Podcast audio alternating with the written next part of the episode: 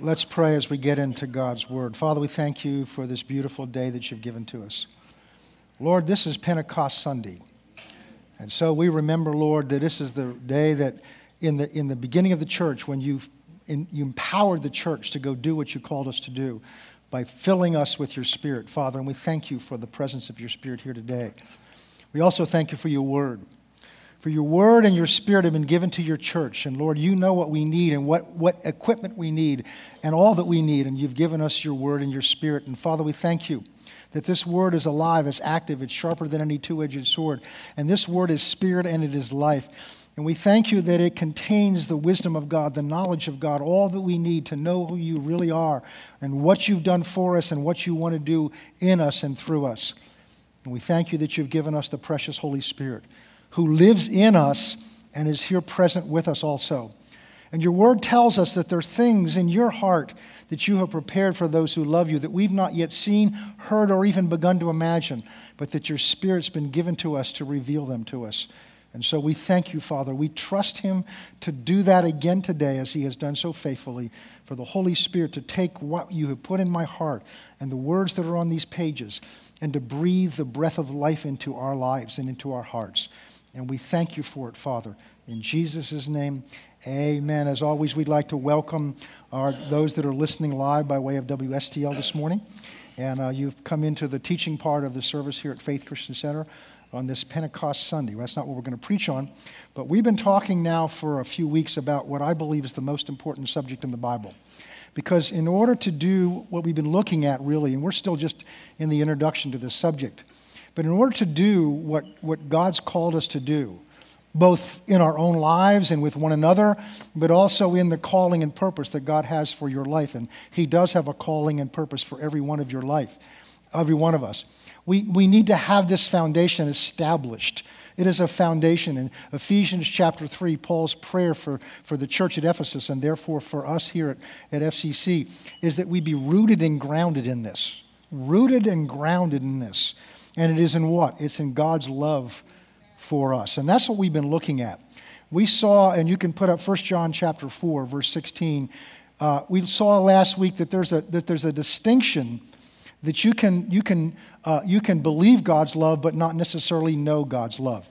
1 John 4, verse 16, I'll, I'll read it to you. It says, We have known and believed the love that God has for us we have known and believed the love that God has for us. There's a reason why there's two different words in there. Because you can believe that God loves you, but not really know it. And the word know there means to know by experience. you you have, you know, within you, you have two different believers. You have your mind that can believe things. It's called mental understanding, mental, mental, mental, uh, uh, well, mental understanding is the best one. But you also have a heart. And the Bible says that to, in, in Proverbs, to guard your heart with all diligence because out of it flow the issues of life. So, natural things we grasp and experience with our understanding. But spiritual things are spiritually discerned. We don't have time to go into it this morning, but in 1 Corinthians chapter 2, Paul talks about that. In fact, the verse that I quote in prayer almost all the time and did this morning that eye has not seen, ear has not heard, nor has it entered into the hearts of men all that God has prepared for those who love him. But the Spirit of God has been given to us to reveal them thing, to us because it talks about a mystery. There are spiritual truths that are not grasped with our mind, they're grasped with our heart. And so you can know something in your head that you don't know in your heart. You can believe things in your head that you don't believe in your heart. And this is why many people struggle in faith because they've said, Pastor, I believe it. And what they really mean is, I believe it in my mind. I understand it. I've accepted it. I've embraced it with my mind. But Jesus said it's with the heart man believes under salvation. That's what Romans says. But, but if, you, if you believe with your heart and not doubt in your heart, that's what Mark chapter 23, Mark 11, 23 and 24 talks about. It's what you believe in your heart. And, and, and, and, and that's what I was talking earlier. When you're there, you know it. You know you believe it in your heart. So he's talking about, he's not condemning any of us. But we're going to begin to looking at evidence. Do I really yet know the love that God has for me? I can believe it because I suspect All of us in here believe God loves us because it says so right up on the, on, the, on the back there. And it says so in the Bible. So if I asked you right now for a show of hands, how many of you believe God loves you? I'm sure all of you that are awake would raise your hand. But the question is do I know that? Do I know that? Do I know that? I don't just believe my wife loves me, I know she loves me. I know because I've watched her go through some difficult times with me when she had every reason to not love me and she continued to love me. I know it by experience. I know it because I can feel it. I don't just know it in my head, I know it in my heart. And the question is, do we really know God's love for us? And it's, it's, it's, we're going to look down the road in this, that the way you come to that knowledge is by revelation. Don't get hung up on that. We'll talk about that. So we began to look at some areas of our life that maybe not be working the way they should be working. And the reason may well be because we don't yet know that love that God has for us. We believe it, but we don't really know it by, we're not resting in that love. And the first thing we looked at last time was that we're commanded to love one another. We're commanded to love one another. And 1 John chapter 4, verse 7, you have to turn there, says, Beloved, love is of God. Everyone that loveth is born of God and knoweth God. He that loves not knows not God, knows, uh, knows not God. So in order to be born, in order to love, you have to do two things. You have to be born of God and you have to know him. And then John goes on to say that means those of us that really aren't loving one another it's because we don't know God. Doesn't say because you're not born of God, it says because you don't know Him yet. And we talked about this principle of, of receiving and giving, which we'll look at a little later on. Jesus said in Matthew chapter 10, verse 8, as he was commissioning the disciples, he said, Freely you've received, freely give. And the first thing we saw in that is you can't give something you haven't received. And many Christians are trying to give away a love because they're supposed to that they've not fully received in their heart. And it gets it, that becomes a work, that becomes effort, and we get frustrated and disappointed. And then when they don't respond back, we get mad at them. Then you're not flowing in God's love because we don't respond to Him and He doesn't get mad at us. And then we saw the other thing about that is it's not just what you receive that you give, but how you receive it. And we'll see that even more so today. So that if you receive, if you receive from God things as an obligation, as of, out of fear, you're going to tend to give away that same fear as you received it. And so this is a very important subject. Very important subject. Then we talked, saw that uh, Galatians 5 6 says that faith works by love. And so the reason many of our we're operating in faith, but I believe what God's word says. I believe that the Bible says I'm healed. Then why am I not? And we get angry. And we're going to learn, we learned that faith works by love. And, and we saw in Mark chapter 11 verses 23 and 24, where Jesus said, You shall speak to the mountain and say unto be cast in the sea, and shall not doubt in your heart, but believe, but shall not doubt, but believe in your heart that what you said shall come to pass. You shall have whatsoever you saith. And then verse 24 talks about praying it. He says, Therefore I say unto you, whatsoever things you desire, when you pray, believe you have received it, and you shall have it. I mean, those are foundational scriptures for praying in faith. How come it's not working? Because verse 22 says, Have faith in God. So the foundation why can I believe something I can't see? Why can I believe that the Bible, why can I believe that Jesus took my sicknesses and carried my diseases over 2,000 years ago when I have symptoms in my body? When that headache is still there, that growth is still there. How can I believe that when I've asked God and I don't see this thing going? How, how can I believe that when, I, when my senses are telling me it's not working? And the Bible's answer is you can take God at His word because He's His character. But if I don't know that love, if I don't know that God loves me, it's hard to trust Him. It's hard to trust Him. We're going to see that even more so today. So now we're going to go to another issue, which is all related to this. We're going to talk about answers to prayer. So 1 John 5. And we covered this scripture last week when it came to faith, but their faith and prayer are inexorably connected because you've got to pray the prayer of faith. You've got to believe when you pray, you have your answer. Foundational. Verse 14 This is the confidence that we have in Him. So, in order for this to work, and this is what Mark 11, 23 and 24 talk about, we have to have confidence in God. That's the same as Jesus saying, have faith in God. And as I shared with you with last week, what we tend to do is we live out there in an ordinary world operating under ordinary principles, and we understand basic principles we operate. That you can only trust somebody as you get to know them. When I first meet somebody, if other, than, other than a casual relationship, and they start saying things to me, I watch what they do. There was somebody and that, that, that um, uh, I shared what I shared with you earlier with somebody, doesn't go to this church. And I said, Would you please not tell anybody because until I've shared with the congregation what I want to share? And he said, Oh, absolutely. And then two weeks later, somebody else called me and says, You know what so and so told me? Well, I, no- I noted that. I love them, but my trust level just dropped. Why? Because I, I, I gave them the presumption that they would keep their word and they didn't.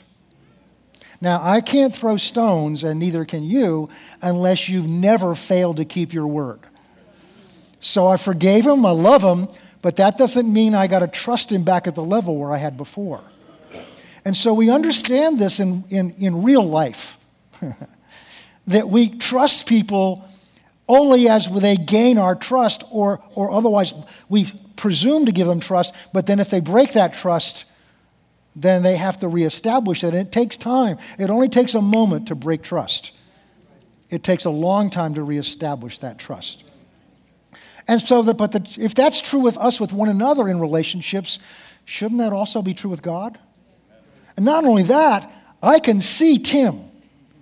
So if I'm talking to him and he's telling me, Pastor, I'll do exactly what I said. I can look in his eyes, I can hear the tone of his voice, I can look at, you know, if he won't look at me, he says, Pastor, I'm going to do just what you said. Ah, okay. So we have some, some assistance when it comes to trusting one another's words when we can look at each other and see them. I can't see God. I can't look in his eyes to see, is he looking at me, paying attention when he said this to me? Not only that, this is written word. It's not even spoken to me. So I have to have some other basis under which to trust him. So I'm not going to trust anyone even myself, and that's another lesson in itself. I'm not going to even trust myself unless I know I can trust my character and my word. So, foundational for having confidence that God's answering our prayers is you got to know Him. Well, He's God, He's got to keep His words. I understand that's what it says. But what's He going to do when the push comes to shove, when the rubber hits the road, as we've talked about? What's going to happen when everything that you thought was fine suddenly gets turned upside down? Now you find out what you really believe. And that was one of the things I went, God, now I'm going to find out what I really believe. Because you have different levels of belief, you know. You have different levels of belief. And so we have to learn to trust him. So this is what the Apostle John's talking about. This is the, now understand, this is a man that knew him. He knew Jesus as a disciple when he walked on this earth. Jesus, John was the one the closest to him. He's known as the apostle of love. He was the last of the surviving of the, of the original apostle, of the, of the apostles of the Lamb.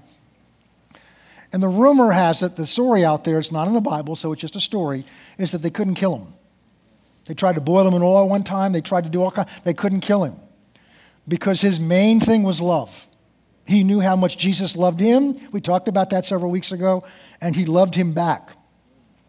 John's the one that Jesus decided to reveal to him the prophecy of what was to come, the book of the Revelation. It was brought to John on the Isle of Patmos. So, of all the apostles, of all the men that have ever known Jesus, John knew him maybe the best of all, certainly of the apostles. And this is what John says this is what I know about him. This is the confidence that we have in him. This is the confidence that we can have in him because of his character, his nature.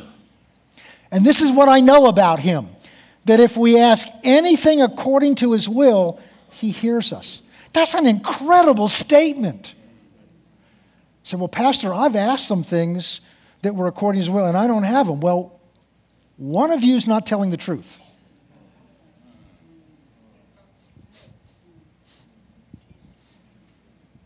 Because if you said, I did it and it didn't work, then one of you is not right. Because you can't both be right. And this is one of the mistakes we make. Is we take God's word and we go try it out.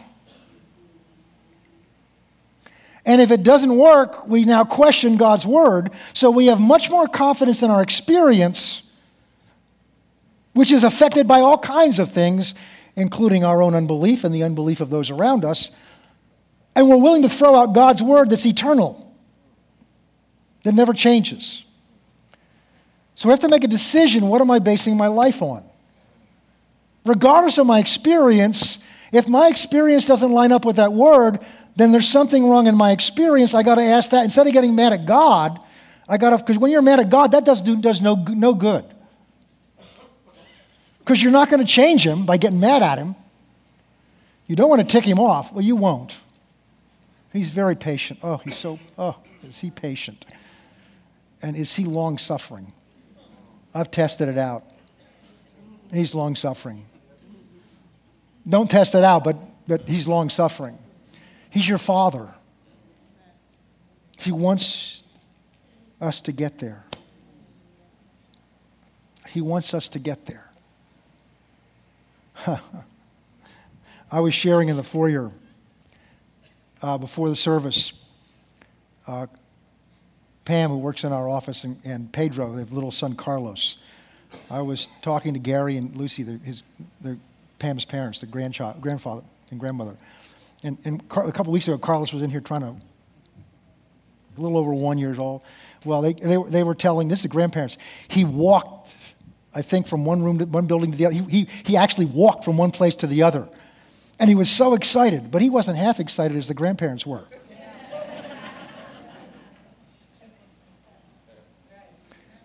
and God looks down on us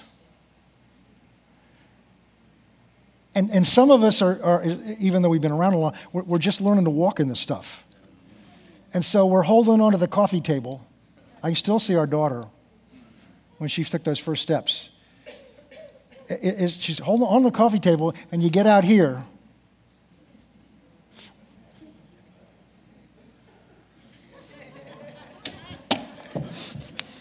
We're trying to get the courage to step out. And then finally, we begin to, you know, and we boom fall down. And the parents come and they scoop them up and say, That's okay, dear. Let's go do it again. Why do you think God's any different with us as a father? He, when you begin to step out and say, You know, I'm not going to cling to what's safe for me anymore, I'm going to learn to trust you in areas that I've not trusted you in before because He's worthy to be trusted in every area. And we begin to step out. He's a father. He says, Go, Go, go, go, go. You're doing it. Go, go, go. That's okay. Get your breath and let's go try it again. If, if we, as parents that, are, that, that have issues and have our own issues in life, if we do that for our children, how much more does your Heavenly Father do that? I've heard people say that when Jesus got Peter back in the boat after walking in the water, that he rebuked him and, you know, was mad at him. I don't believe he's mad at him. I think he was frustrated. Jeez, Peter, you were doing it. You did what the rest of them wouldn't do. You were walking. Just like a child. You were walking and you suddenly, and that's what happens. They'll get out there stumbling around and, and they're looking at the goal. They're looking at mom or dad. And as long as they're looking at mom, I never taught this before. This is good. Looking at mom or dad, they're walking. But suddenly they'll stop and realize, where they are. I've never done this before, and then they fall, just like Peter did. And Jesus said, Peter, you were walking, you were doing it. I don't think he was angry at him. God loves you. God loves you. And this is the confidence that we have in him. But you can't have that confidence in him if you don't know him. I don't mean know about him, I mean know him. And the most important thing is to know he loves you. See, when that child trying to walk stumbles and falls, what does the parent do? They scoop them up, they brush their knee off, they say encouraging words, and they help them to start again. Why? Because they love that child. They love that child. Okay, so it helps you, it's foundational to answered prayer, because other than that, we're trying to work a system. We're finding out, all right, what do you have to do to get your prayers answered? And I've got books on prayers and answered, and like there's 12 things you got to go through, and it's like, oh, it's just discouraging. Because by the time I get to number eight, I've already violated three of them. And it's like, oh, I can't do this. This is too hard to do. Well, faith is, is the easiest thing in the world when you know who it is you're talking to. See, faith is just an out is, is just a byproduct of knowing how much God loves you. Because it's faith in Him. It's not faith is not a thing you take apart from a relationship and say, all right, now what do I have to do? How do I do this? Faith comes out of a relationship with Him. And the whole, all the focus is on Him, not on me. And what we've done is we've taken faith principles which turn all the focus on me, what I have to do. And there is a part I have to do, but it's a response to knowing what He's done for me out of love. Out of love. All right, we got to move on. The next thing, and this is a real tough one. Go with me to uh, Romans chapter 4. Many of us struggle with this. Many of us, and we, and we don't talk about it with one another. So we come to church, we hear good messages, and we leave condemned. And when we leave condemned, we feel discouraged, which affects our confidence before God. We're going to talk about obedience. Oh, I can I tighten up the moment I say that word. Everybody say this word, obedience. obedience. See, you can say that and survive, okay? I'll make this statement. It's difficult to obey somebody you don't trust. Tony Cooke, who is going to be coming here in a few weeks, has a wonderful message saying, Are you serving a taskmaster or a shepherd? In Egypt, they served a taskmaster. The master was there, he gave orders, they provided, they gave orders and directions, and they served that taskmaster out of fear. If they didn't do what they were told to do, they would be beaten and ultimately executed. But King David's revelation of what God is like is the Lord is my shepherd. I was reading a devotional a couple years ago and saying there's a difference between having a master and being mastered. If you're mastered, you've got a taskmaster that's ordering you around, and you do it out of fear, not out of relationship. But a shepherd has a relationship with the sheep. The sheep will obey his voice because of the relationship that the shepherd has with the sheep. Because if those sheep are afraid of that shepherd, they'll run from him. They will not follow him. And Jesus said, My sheep hear my voice, and the voice of another they will not follow. And this has gotten into the church so deeply, and we're going to talk a little bit about this. We may even not get out of this this morning. Romans 4:15. Very short, short verse. The law brings about wrath, but where there's no law, there's no transgression. What I want to see is the old covenant was, hello there. The old covenant was based on wrath, anger. It was a covenant that God entered into the children of Israel with Moses, and they agreed to the covenant. And God says, Here are my commandments. If, I, if you do these things, this is what I will do for you. And they agreed to that. But under that covenant, the standard of failure was death for many things. Was death for many things. And of course, they all failed. And, and that generation died in the wilderness. So there was a curse that was under the law. But Jesus came to redeem us from the curse, having become the curse for us. But what I want you to see is the law was based on wrath, the anger of God. But we don't live under the law. There are some principles of it that carry over, but we do not live under the law. The clock went out, just so you guys don't know. So, no. We don't live under the law, we live under grace. I don't want to get into this morning. Does grace mean you can do anything you want? No, and here's why. Here's why. Let's go to, um, well, the old covenant is based on fear of wrath. Let's go to Luke chapter 1.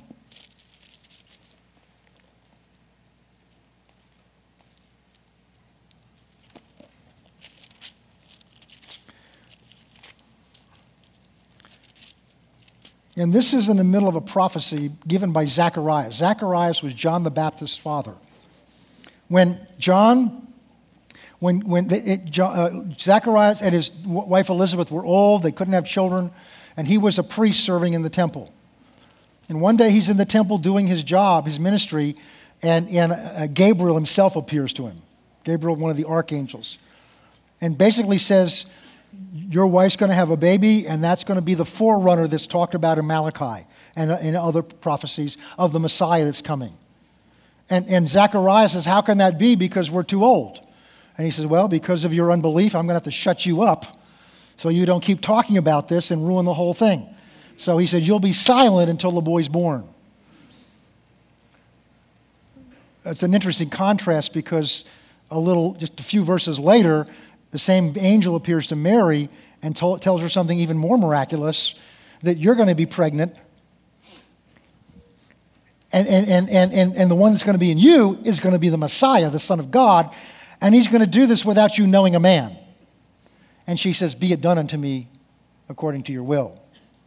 So Zacharias has had to be shut up until the baby's born and then they want to name him, and they want to name him after him. And Elizabeth says, No, his name's going to be John. And they look at him, and he writes out John. And the moment he writes that out and agrees with what God said, he can speak again. And now, as he starts to speak, he prophesies. And so, this is in the middle of a scripture where he's prophesying about the Messiah that his son is going to be the forerunner of. Everybody with me so far? We're going to just pick up here. So, I want you to know that because this is talking about Jesus, what, what he's going to bring. Verse 74, we're going to talk about. Yes, he's come to, he'll be come to grant us that we, being delivered from the hand of our enemies, might serve him without fear. Might serve him without fear in holiness and righteousness before him all the days of our life. And the concern is if I'm not afraid of God, that I won't serve him out of holiness. In the old covenant, that was true because they didn't, didn't have evidence of God's love for them. But in the, the, new covenant, it's a covenant based on love and grace. And God wants us to serve Him because we love Him, not because we're afraid of Him. And many Christians miss this. I, what's, what really concerns me is I see it in so many second generation Christians. Children that have been raised in church come out under a legalism, a pressure that if I don't do what's right, if I don't dress right, if I don't walk right, if I don't, and we miss the grace of God. Grace doesn't mean we can do whatever we want to do, but when you love God, you don't want to, you don't want to hurt Him or offend Him. What if, what if I, yeah, my wife was at a, a, at a minister's retreat a few weeks ago, and it was the weekend of Mother's Day. And I just bought her flowers for her when she came home. And I wanted to make clear this is not for Mother's Day. This is because I wanted you to know how much I missed you when it came. What if I did that? Because, oh my gosh, if I don't get flowers for her, she's going to be mad when I get home. I can't have her mad. I mean, my goodness, I don't want to have her wrath let loose on me. And she doesn't. I'm just, I'm using this as an extreme. What if I, and that's I got to get just the right flowers. I got, oh my God, that's fear out of what she's going to think of me. So I'm doing what's right, a good thing to do, but from the wrong motive. And that's what so many of us do with God. If I don't, if I don't do what's right, he's going he's going to get me. He's going to be angry at me. God poured all his anger at you on Jesus on that cross all of that. I don't have time to go into it this morning, but we'll go through some point in Romans 5 where it says that, that his wrath was poured out on Jesus so that he deals with us apart from wrath. He's coming back again for us apart from wrath, but for salvation. All of God's anger at you for everything you've ever done wrong has already been vented on Jesus. All of his punishment for everything you have ever done wrong or will do wrong was poured out on Jesus. So God could justly love you without regard to wrath. Does that mean I can't disappoint him? Of course you can disappoint him, but he still loves you. Of course you can, you can do things that are offensive to him, but he still loves you. Does that mean there's no consequences to it? No. You stick your finger in a light socket, there's consequences to you. I may still love you, but you're still consequences to you. And that's what Romans 6 is all about. We don't have time to get into all that. But I want you to see here. When Christ comes, he's, he was, John 1 says, and, and, and, the, and, and, and the Word became flesh, Jesus, and dwelt among us, full of grace and truth. We live under a covenant of grace. Roman, Hebrews 4 says, because we have a faithful high priest, therefore we can come with boldness. That word boldness doesn't just mean confidence, it means openness. We can tell him anything. Anything. Whether it sounds stupid, you think to him. By the way, nothing sounds intelligent to God that comes from us.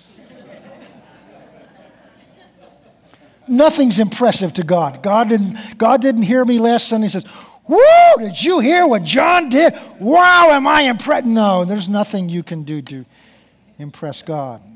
What pleases Him is when we're open and honest with Him. What pleases when, when we take Him at His word and come to Him on the basis of this loving grace. What if your children obeyed you just because they were afraid of you? Some of you were raised under that. And what did it produce? What does it produce? So, what do we do? Let's go to John 14. So, he wants us to serve him without fear. There's a reverence, but that's not this fear. John 14.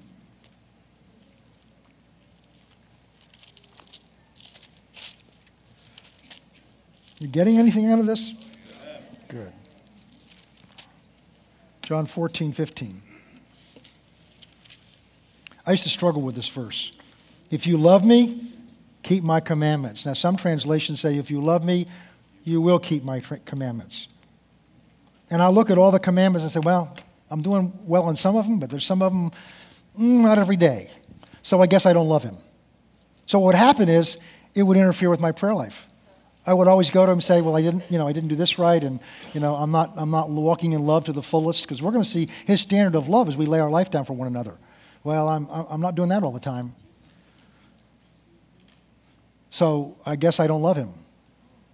And it really interfered with my relationship until I began to one day to understand what this is really saying. This is not saying that we prove our love for him.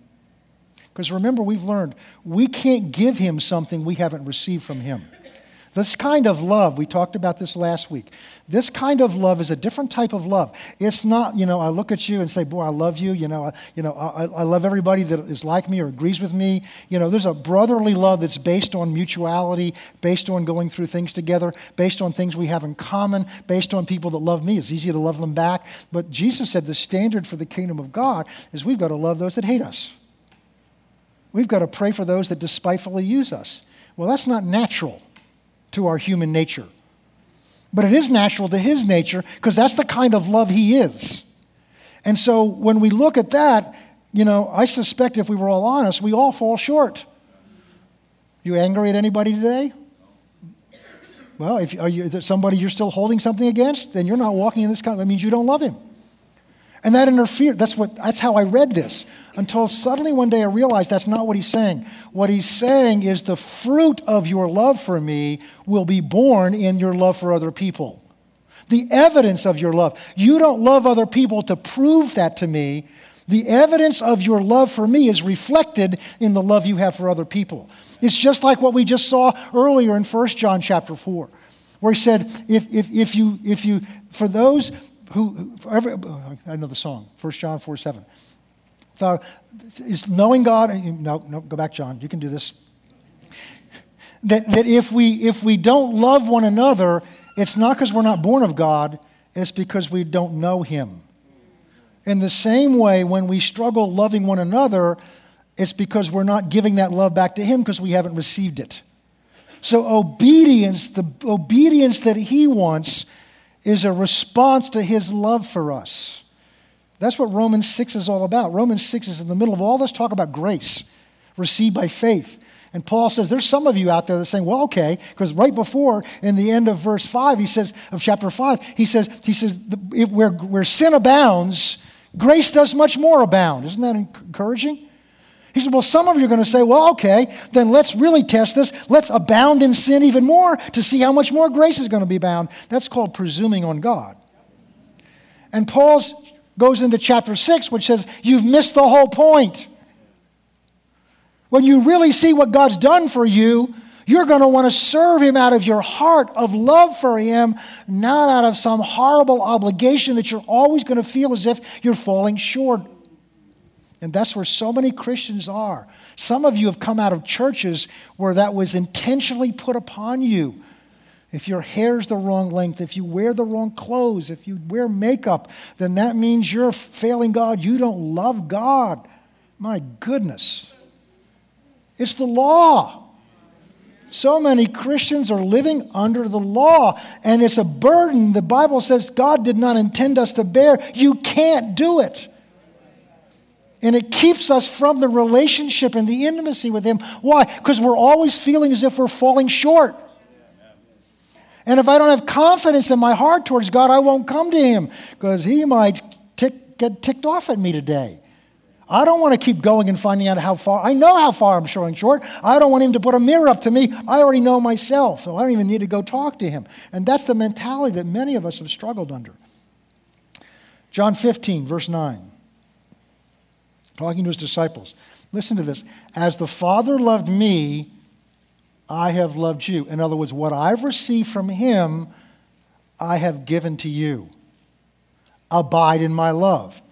If you keep my commandments, you will be abiding in my love, just as I've kept my Father's commandments and abide in his love. These things I've spoken to you that my joy may remain in you. So, one of the things we need to are, am I walking in joy? Is there joy in my life? If there's not joy in my life, then most likely I'm living under some obligation I can't live up to. Now, if you know you're living in sin, if you know you're living in a sin that you're not willing to repent for, you won't have joy because the Holy Spirit in you will convict you. He'll bother you. That's part of his job so that you'll face it and repent of it and let go of it. God wants you to be free of it. He's not going to beat you up and condemn you. He just needs you to acknowledge it before him, ask forgiveness, and he'll cleanse you from all unrighteousness. 1 John 1 9. So he'll do that. But many Christians are walking around feeling condemned, and Jesus took that condemnation from you, for you. Okay. My joy will remain in you, that your joy may be full. This is my commandment that you love one another as I have loved you. And I used to read that, and it's true. That's the standard. We're to love one another as I have loved you. But what he's saying is, as I have loved you, now go love one another. He's not saying, go love one another and then I'll love you. I got to say that again because I need to hear this. He's not saying, look, you go love one another because I've commanded you, and if you do a good enough job of that, then I'll love you. Because you'll run out before you get in the parking lot. And so would I. No, what he said, I never, I never even read this one that way before. So you're getting fresh stuff along with me, for, at least for me. Maybe you all know this, but let, just bear with me.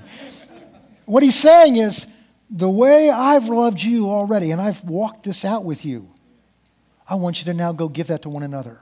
But you can't give something you haven't received. You can't give this love unless you've fully received it. You'll give it to the degree you've received it. Okay, we got to move on. In the Old Testament, We've talked about this when we talked about putting first things first. In Exodus chapter 19, God calls Moses up in the mountain. He says, I want to meet with my people. He just brought them out of Egypt, out of bondage, out of 400 years of bondage, and he brought them down to Mount Sinai. It's about a six month trip, but they're down there. And now God says, I want to meet with my people.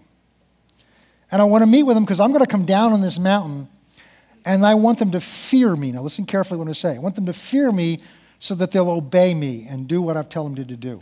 Because that will give them right, that, then that will be the righteousness for them. And he said, These are the rules of how you're going to do it. So they had to consecrate the people. And so Moses comes, does that, and three days later, the people gather around the base of the mountain, and God comes down. Now, God never appears in the Bible in all of his fullness because you couldn't handle it. So, God sometimes appears with different aspects of him. So, God showed up on the mountain in all his, fire and thunder and lightning to shake the mountain. He wanted to show them this power and his glory and his majesty. Comes down in a cloud, and there's thunders and lightning, and the ground is shaking and quivering. And God calls Moses up on the mountain and gives him the commandments. And then Moses comes down, and the people say, This is a little more than we bargained for. Moses, this church you, you called us into is a little heavy here. We like something a little more seeker friendly. So we're, we're going to go back to our tents. You stay here because you seem to be able to handle this and you talk to him, and whatever he tells you to, uh, for us to do, oh, we're going to do it. But this is more than we can handle. So here's, here's what I want you to see Moses and the Israelites saw the same thing, they heard the same thing, they felt the same ground moving under them. Moses goes back up to get nearer to him. In fact, on the mountain, he says, God, this isn't enough. I want to see you face to face. And God says, mm, You can't do that and live.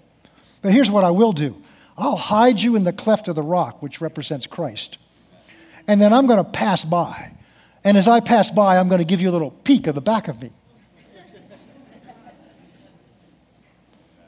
God's willing to give him more because God didn't come down and says, I want to show you my hind, I don't want to show my back. But Moses says, I want to know more of you. See, what Moses had drew him to God.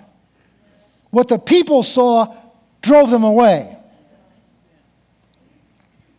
So, one of the ways of knowing what's really going on in your life is are you drawn closer to Him? Or is spending time with Him an obligation? Is it hard work? Is it something you don't look forward to, but you need to do? Then maybe you're seeing what the Israelites saw and not what Moses saw. Psalm 103 gives us the key to it. Psalm 103, I've forgotten which verse it is, somewhere around 10, says, Israel knew God's acts, his deeds. Moses knew his ways. Most of you know who my wife is, Anita, my beautiful wife of almost 49 years. Some of you know her better than others. Our children obviously know her better than all of you do, but I know her better than our children do. I know her ways. I don't know all of them yet. I'm still working on it. But I know her ways. I can tell when she enters a room kind of what's going on with her. I know her ways. The, the way I've described it before is, is, is we, we enjoy, we don't get to do it very often, dancing together. And when we first danced 50 years ago, it was awkward because I'm not exactly that coordinated. And, and, but she was trying to follow me. Now, if we were to do it up here with music, you would see it's seamless. But she can tell when I begin to lean a certain way, she just flows with that leaning. And that's what Moses learned to do. He knew God's ways. He could flow with God. He could tell when God was angry whether it was okay to say, God, uh, you know, I know you're angry with these people, but don't kill them. He knew God's ways, and the Israelites were afraid of him. And that's the distinction that so many people miss. Now, in Hebrews chapter 12, we're not going to take the time to turn there. In Hebrews chapter 12, after the writer of Hebrews has been correcting the Hebrew believers, in chapter 12, he talks about the fact that, that God corrects as a father, starting in verse 5. Whom a father loves, he will discipline. And he goes through different levels of discipline and correction so that it will produce in those that will allow him. Verse 7 says, If we allow God to deal with us as children, then his discipline will produce in us the peaceable fruit of righteousness. So it's, God wants to produce fruit in our lives. And, and if, we, if we don't just fall, flow with him, sometimes because he loves us, he has to discipline us. Listen carefully. He never punishes us. There's, the punishment was poured out on Jesus. Punishment's motive is to get back at you for what you did. Discipline's motive is to change your behavior because I love you so that you can be the best of who you've been made to be. different motive. God disciplines us because he loves us. But then he goes on and says, Don't become discouraged. This is to the Hebrews. He says, Because you're not like those that came to a mountain that had rumblings of thunder and they ran away afraid. But you've come to Mount Zion, which is the presence of God, which refers to, to David's to David's Mount Zion, which is Jerusalem. You've come to the, the host of, of men that have been made perfect in God's sight. You've come to a, the host of angels. You've come to a different experience. You've come to a God of grace, a God of love. One of the controlling fears in people's lives, so many Christians, is religious fear. Not fear of God, it's religious fear. It's man's idea of what we should do and not do, and the motive that's behind it.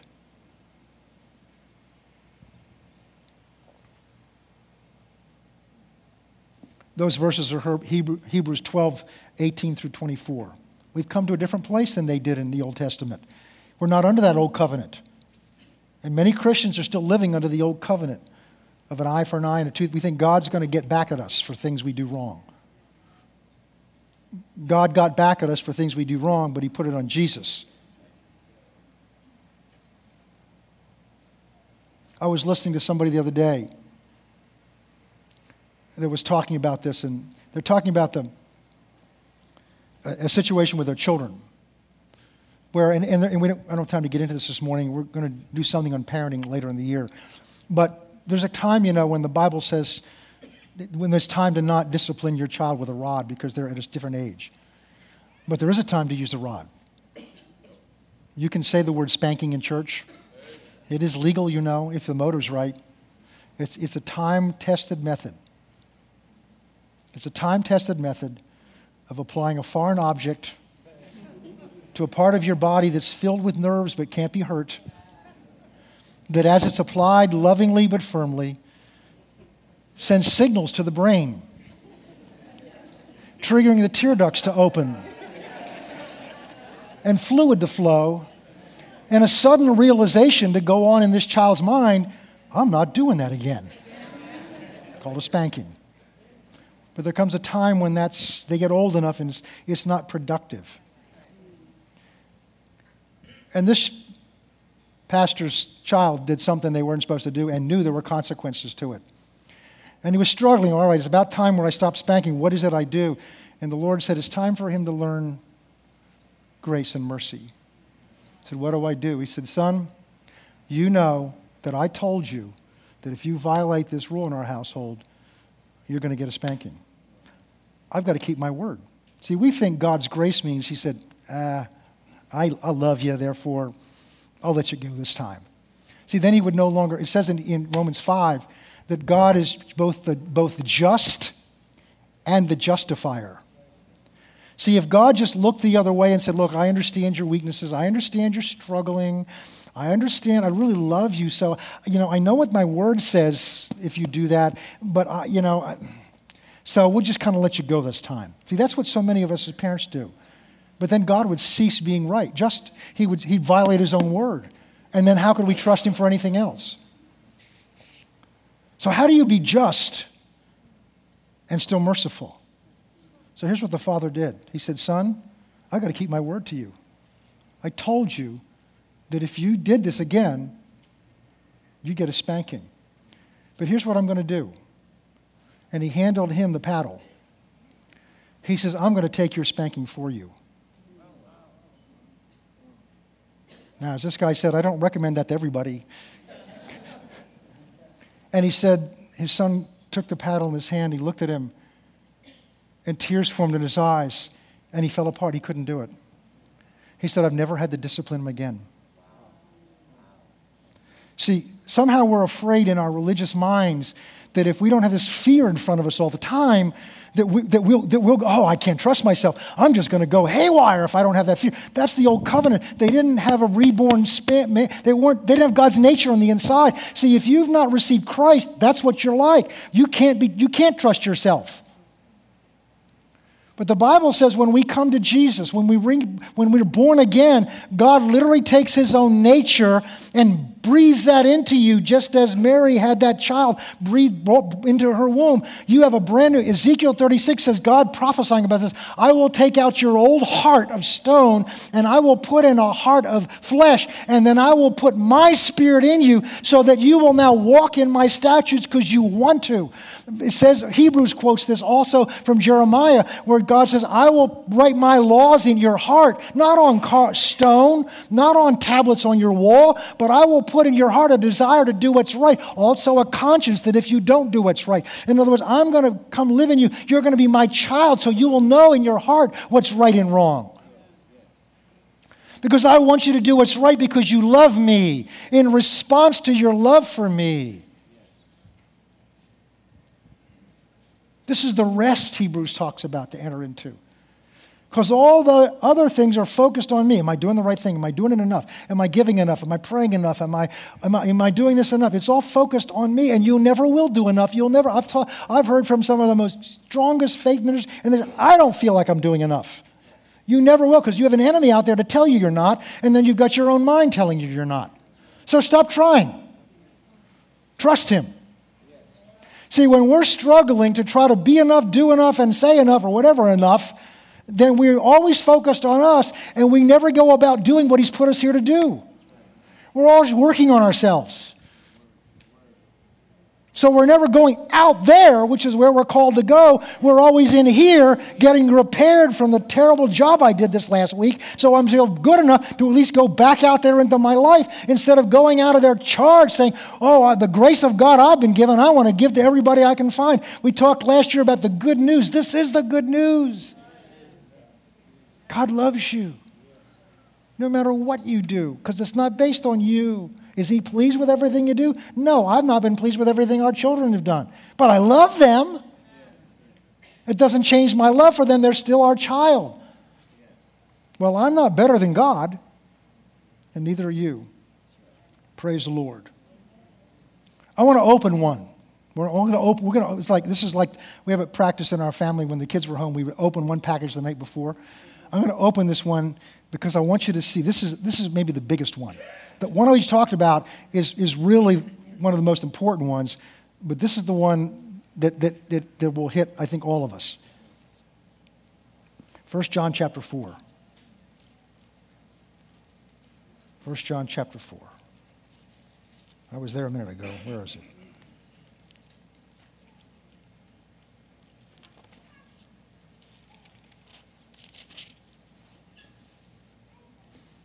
I'm just going to open this and then we're going to. Verse 17. No, First Peter, that won't do.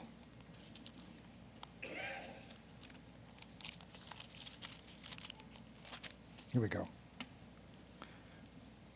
The love has been perfected among us in this that we have boldness in the day of judgment, because as He is, so are we in this world. That's a whole series there. Verse 18 there is no fear in love. Because perfect love, that means matured love, casts out fear. Because fear involves torment, and he who fears has not been made perfect or complete in love. So, one of the symptoms when I don't know for sure don't know. I believe, but I don't know the love that God has for me is when there's fear in my life. Because fear and the love of God cannot coexist. When you know how much God loves you, you will not deal with fear. And I'll close with this. We're going to sing a song. I'm going to close with this. I've known several men, friends, that have had an after a death experience. One of them was a client, and I've forgotten, I think he died on the operating table and was dead for a few minutes and then came back to life. And I was talking with him about the experience, and he said, John, it's impossible for me to fear. I've seen heaven. I've seen Jesus. I mean, seen him. I can't fear. I have no fear. He said, and see, some of you look at me, huh? That means you don't know this kind of, because he said, when I saw him, I saw how much He loves me. And I cannot fear even if I try to. we're going to leave you with that. And we're going to pick up there next week. If you're struggling with fear in any way, you need to hear what we're going to say next week. A few weeks ago, we closed with this song. It's just a simple song, but it's really gripped my heart about how much God loves us. We shared with you that week about how what changed the difference between Peter and John. Peter was so confident and bold in his love for the Lord, and he failed. John was confident in Jesus' love for him, and he was at the foot of the cross. He's the one that didn't desert him, not because he was confident in his commitment to Christ. He had a revelation of how much Jesus loves him.